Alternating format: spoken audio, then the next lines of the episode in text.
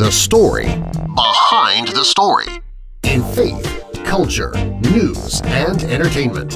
This is This is Billy Hallowell.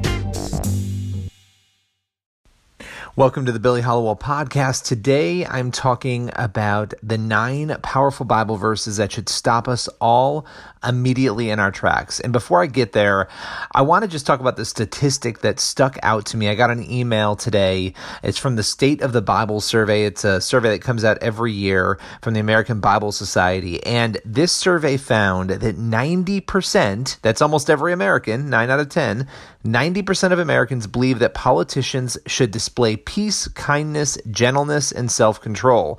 Now, I talked about this last week on the podcast. Those elements are the fruit of the Spirit. That's something we hear about in Galatians.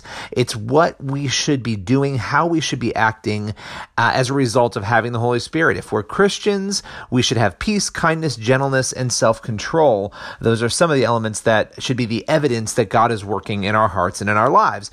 And so here we have the majority of Americans, the vast majority, agreeing that elected officials should have those elements. And unfortunately, the other statistic that should really stop us in our tracks is that 26% of Americans believe that politicians are currently living out those values. So 90% of the country thinks politicians should be kind and peaceful and have self control.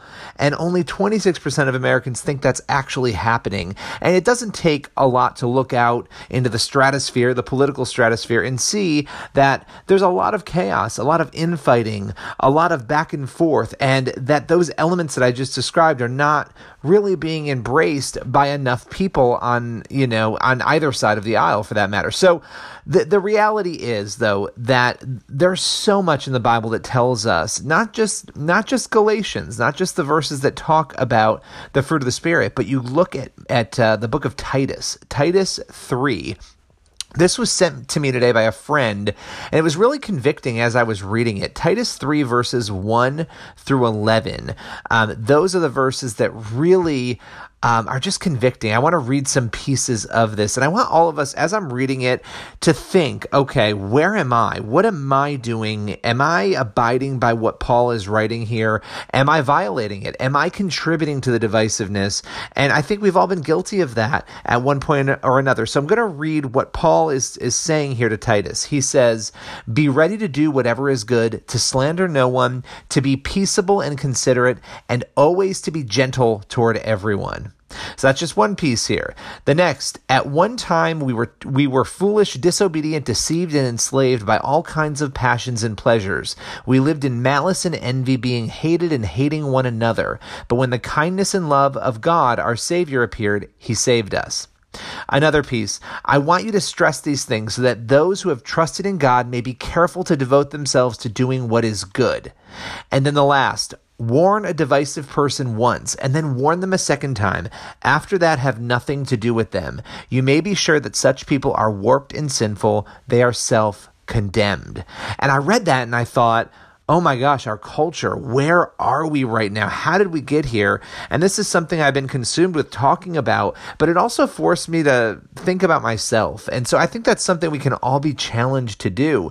We know that we need to have the fruit of the Spirit if we're Christians and we're saying that God has changed us, we need to have that. But when we get into Titus 3, again, it's Titus 3, verses 1 through 11, and we read what Paul is saying, we've got to be gentle towards everyone, even those we don't like or we don't agree with. We, we can't envy, we can't hate others. I mean, these are the things that are unfortunately happening in our culture. We're dismissing one another and taking every opportunity to try to diminish other people over differences of opinion.